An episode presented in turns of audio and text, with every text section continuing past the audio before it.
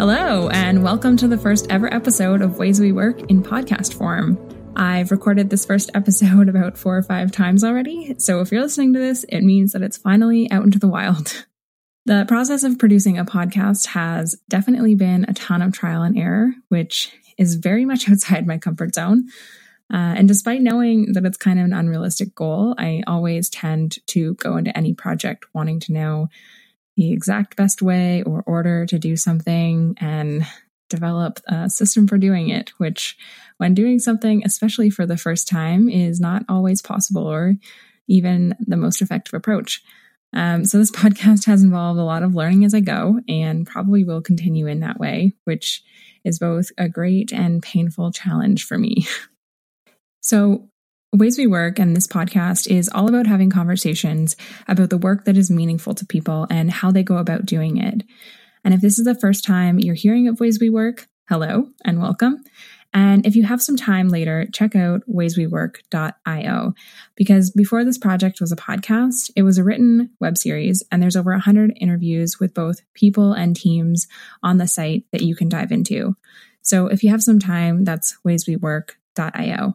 And this podcast is really an evolution of the website where I basically follow my own curiosity and speak to people I admire about the things that they're currently putting work into. What is lighting them up at the moment? What are they currently finding meaningful in their work? Where are they stretching and growing? What are they learning about?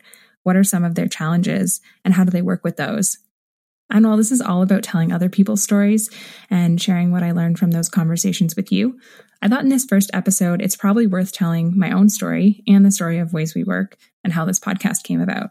Uh, around five years ago, I was working in my first job since I had graduated from university, and I'd been hired by a local restaurant group in my hometown of Waterloo, Ontario, to do a bit of a hybrid role between building an online presence for their brands through social media and their websites. And as a new grad, I found myself doing a lot of things for the first time and learning a lot of things for the first time. You know, and those were more abstract things like how to manage my time most effectively, uh, building and managing relationships with stakeholders, or dealing with imposter syndrome. And I certainly didn't know that there was uh, a word for that feeling back then. Uh, and then there were more granular things too, like what software or tools to use for certain tasks, and just how to more effectively do different parts of my work. And I really wanted to sit down with other professionals, either, you know, in my industry or even outside of my industry, and understand how they approach these challenges themselves. And I was really effectively looking for for mentorship. Uh, and with a large focus of my job being community development, I found uh, myself spending a lot of time at networking events, but I found it really hard to um, connect with people in those environments. It was often difficult to get past small talk about work or how things were going. And I really wanted to have candid conversations with people about what was challenging about their work and what they were learning, or even just what made them so passionate about what they do and, and how they got into it in the first place. And I think having a degree in media and then also a strong interest in community building is what really sparked the idea of, of creating an interview series. And it started really simple. Uh, I put together a list of maybe 10 or so questions that I really wanted to ask people if I had the chance to sit down with them one on one. And then I started sending them to people in the community that I admired um, and began posting their answers on a WordPress blog. And I called it Ways We Work. And people seemed to really connect with the idea. And I had so many people contacting me wanting to know if they could answer the questions themselves or, you know, suggesting people that they wanted to hear from.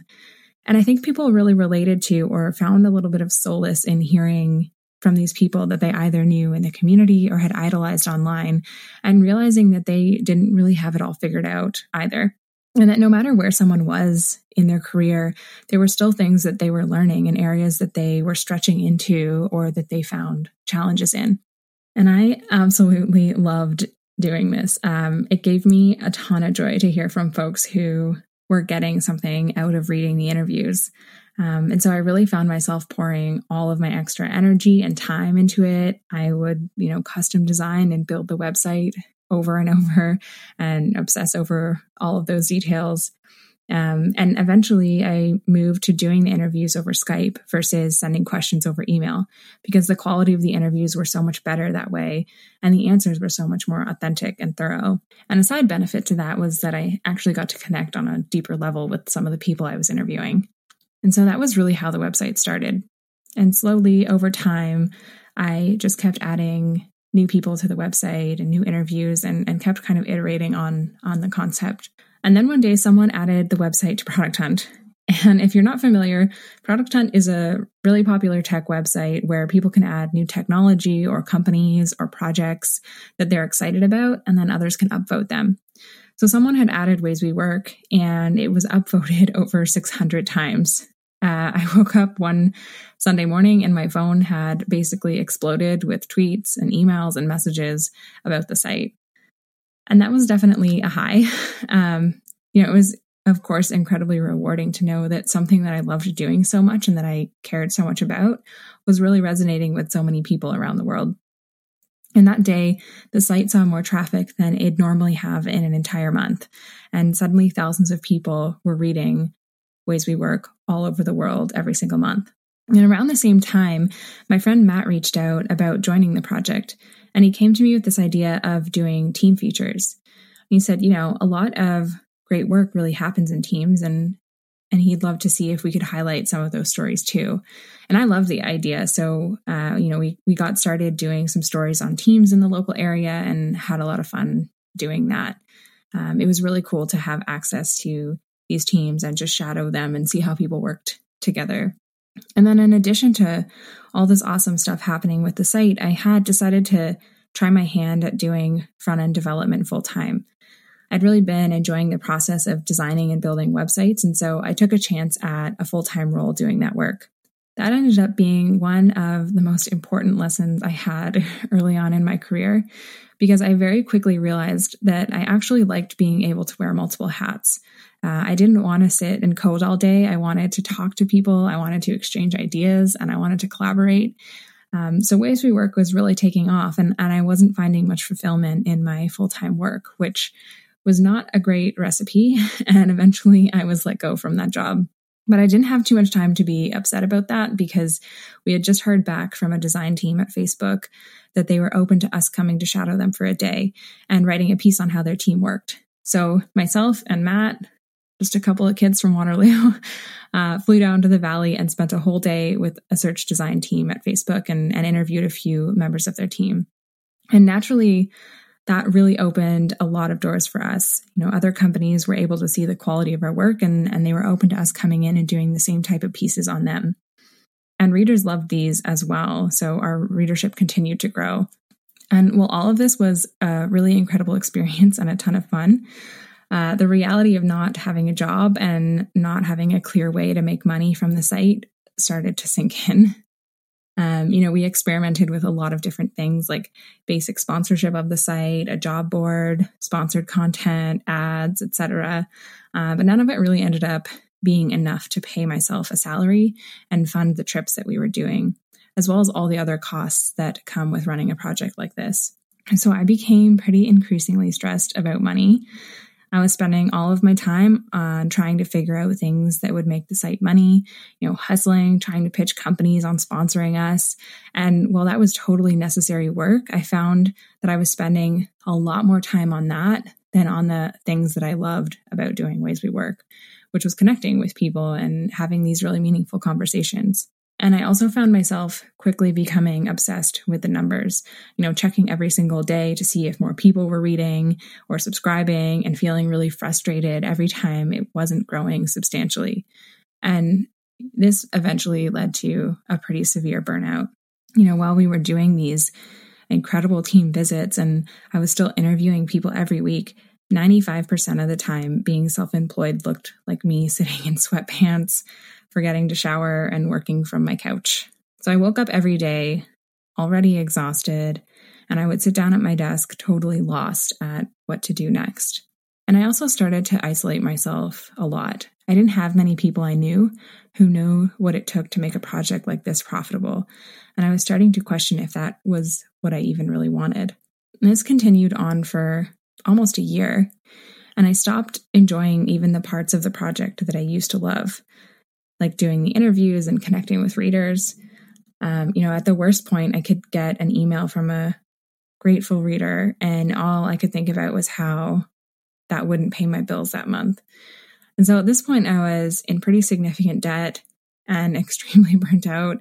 And so I feel like, you know, even if there had been a silver bullet of, of how to make this thing work, um, I probably wouldn't have noticed it or or even really had the motivation to execute on it at this point. And then what seemed like the light at the end of the tunnel came along. Uh, there was a company that had sponsored us a few times, and they expressed interest in acquiring the site and hiring us on to their team. And it felt as though everything had kind of been leading up to this. You know, all of the struggle, all the burnout, all of the work that we had been doing was really going to culminate in in this awesome opportunity. And so naturally I kind of poured all of my mental and emotional energy into believing that this acquisition would happen. Uh, and then it didn't happen. and, you know, there just wasn't a good fit, which more often than not is the case with with these kinds of things. But that really did end up being rock bottom for me. Um, I was in a ton of debt. My mental health was suffering, and I wasn't having any fun anymore. And I felt like a total failure. And I realized that it was probably time to take a pause and look at maybe getting a real job again. And so while I didn't have a lot of money from doing the project, I did have an incredible network. So I did the thing that I had become pretty good at, which was telling a story.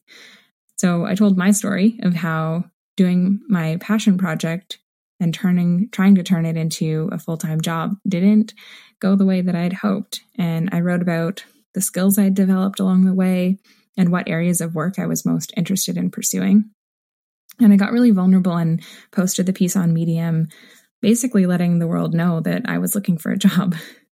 Uh, and it worked. I did something like 15 job interviews over the course of two weeks. Uh, but funny enough, what ended up getting me a job was through doing an interview for Ways We Work. Uh, the person that I was interviewing just so happened to be growing her team and was looking for someone to work in culture and employee experience in Waterloo. So the day after I interviewed her, she interviewed me for the job. And for the past two and a half years, I've been working in the tech industry in organizational culture and learning more and more about what makes work meaningful for people. And so when I wrote that Medium post telling the story of Ways We Work, I found this quote written by one of my favorite writers, Jamie Varon. And she says, The shadow side of doing what you love is that suddenly the thing you love now has to make money for you. And money plus love is not always a symbiotic relationship. For example, to turn a creative hobby into a capitalistic venture is to take away, at least in part, a purity of the experience of that hobby. There's a shift that happens when your passion no longer is a thing you do in your free time, but is a thing you do in order to allow yourself free time. So that really resonated with me because Ways We Work was this passion project that I had started when I was working full time.